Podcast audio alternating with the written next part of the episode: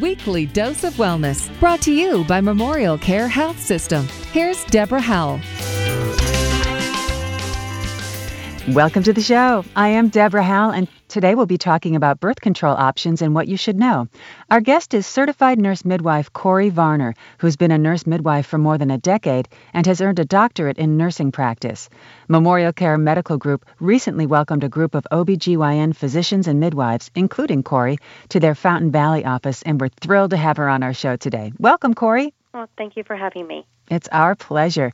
People have used birth control methods for thousands of years. Today, women have so many safe and effective birth control options, but convenience, safety, advocacy, affordability, and spontaneity vary with each method, of course. So I got to ask you, what's the best method of birth control? Well, that really depends on you as a woman. There really isn't a a certain type of birth control that's best for everyone. Normally, what I like to do is when a woman comes in, we discuss several factors that play into that decision.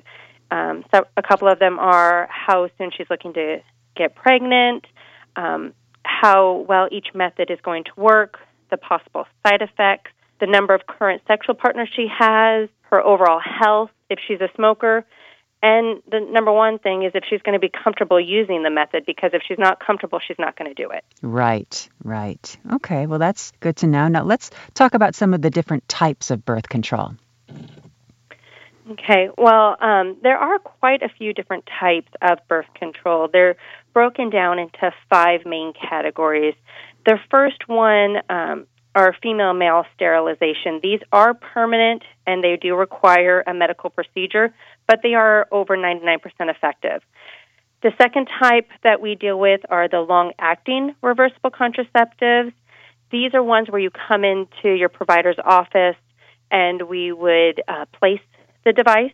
And then after that, you don't have to think about it for anywhere from three to 10 years, depending on the type you choose. They're also 99% effective. Mm-hmm. These include your different IUDs, such as Liletta, Mirena, Skyla, Paragard, and then also the um, implant Nexplanon.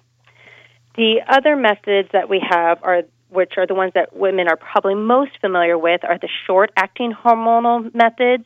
Mm-hmm. These are the pill, the patch, the shot, the NuvaRing. These require a woman to either take them every day or every week, every month. With the shot, you can get away with doing a shot in the office every three months. Um, the part on this that you play with is what you look at where it's, it's perfect use versus typical use. Mm-hmm. And in these methods, reality is most of the time women aren't going to be perfect in the way that they should be done. So you normally have an, uh, an effective rate of about 91% on that. So about 9% of women will get pregnant on that. Okay. Uh, the fourth one is the barrier method.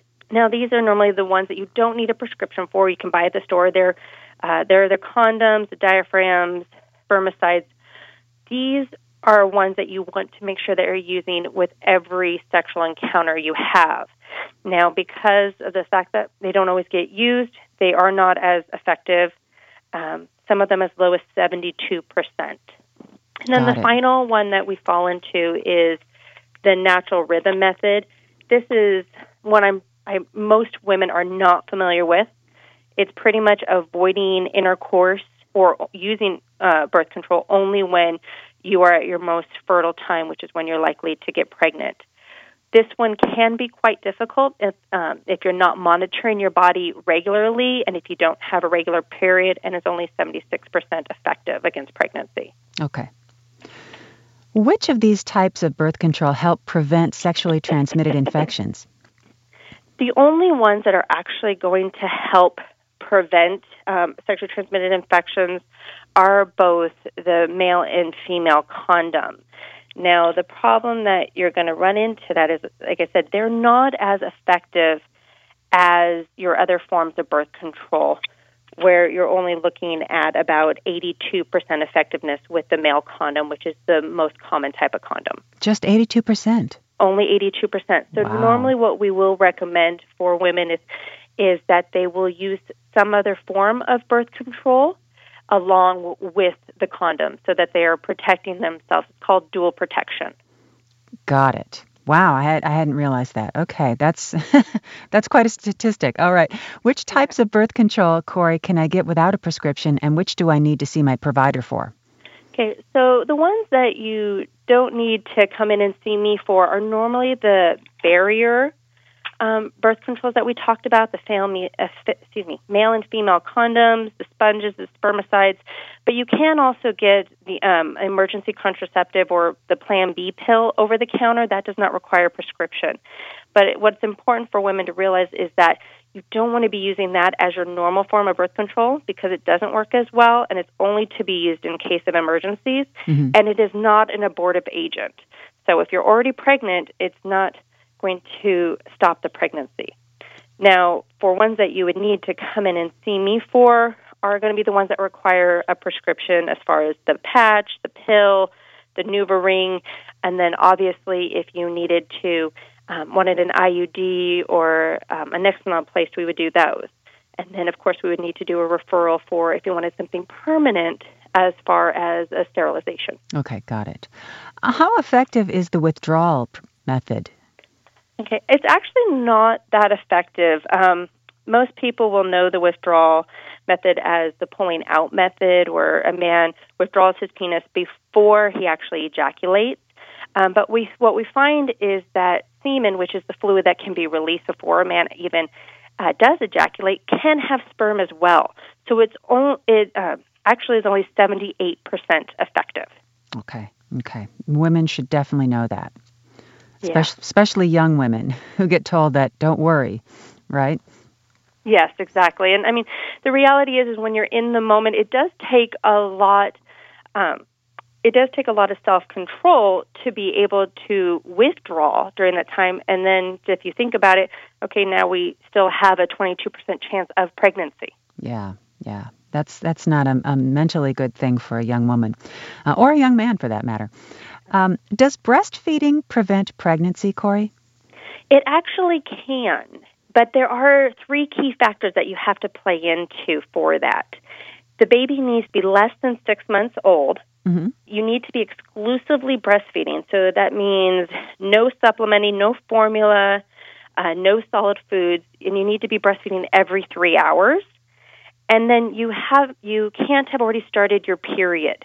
Once you start your period, your body is ovulating, so that is a sign that you can get pregnancy, get get pregnant. Mm-hmm. So all three of those need to come into play. If any three of those are not, then you definitely have a risk for pregnancy. Wow. So if you go four or five hours instead of three hours, you know, that could be the difference. It could, but if you are following all three, it's only it's about a 98% effectiveness against pregnancy. But that's why you need to make sure you're staying on top of all three of those. Sure. Okay. And tell us a little bit more about the IUD. People are always wondering, will it hurt? Will I feel it constantly in my system? Well, there are actually four IUDs that we have now. Um, there are three that have hormones and one that doesn't. The Paragard is the only one that does not have hormones. It's good for up to 10 years, but you can have more bleeding and cramping when you're on your period with it than with the other uh, with the other methods. Uh, the Liletta, the Mirena, the Skyla all have a little bit of progesterone, but they decrease bleeding, decrease cramping. Now, once the device is placed, it um, it normally takes about 24 hours to settle and you may get some cramping during that time. Mm-hmm. But after that, most of the time you do not feel it. Your partner should not feel it during intercourse, and you pretty much go around your life and not have to worry about any kind of birth control for three to 10 years. Wow. And you found that your patients have been happy with that? I find that that is one of the major ones that I do place, and that um, that most women are very happy with it. Another device that my patients are happy with is also the Nexplanon. It mm-hmm. looks like a little matchstick that we place into the arm, and that's also good for three years. Um, some women, the part that they don't like about the IUD is they don't like the idea of something being in the uterus. Yes. Um, some women are completely fine with it. Some women, they they are a little timid about that. So the Nexplanon would work for that, especially in your younger women if they've never had a child or they're their later teens the one in the arm, it can uh, can be a better choice for them. What else should we know about uh, today's you know, different methods of birth control? You should never be afraid of birth control. Um, there's so many different different possibilities out there and if you're not sure what's working for you it's important you know make an appointment with your provider and come in and just have a consult to talk about the different methods and talk about your history and and what's going to be good for you because there is something that is going to work for every woman we just have to find out what it is exactly well thank you for that and thank you so much corey for your time and expertise today well, thank you for having me. We really enjoyed having you on the show. And for more info or to listen to a podcast of this show, please visit memorialcare.org slash OBGYN. That's memorialcare.org. That's all for this time. I'm Deborah Howell. Have yourself a terrific day.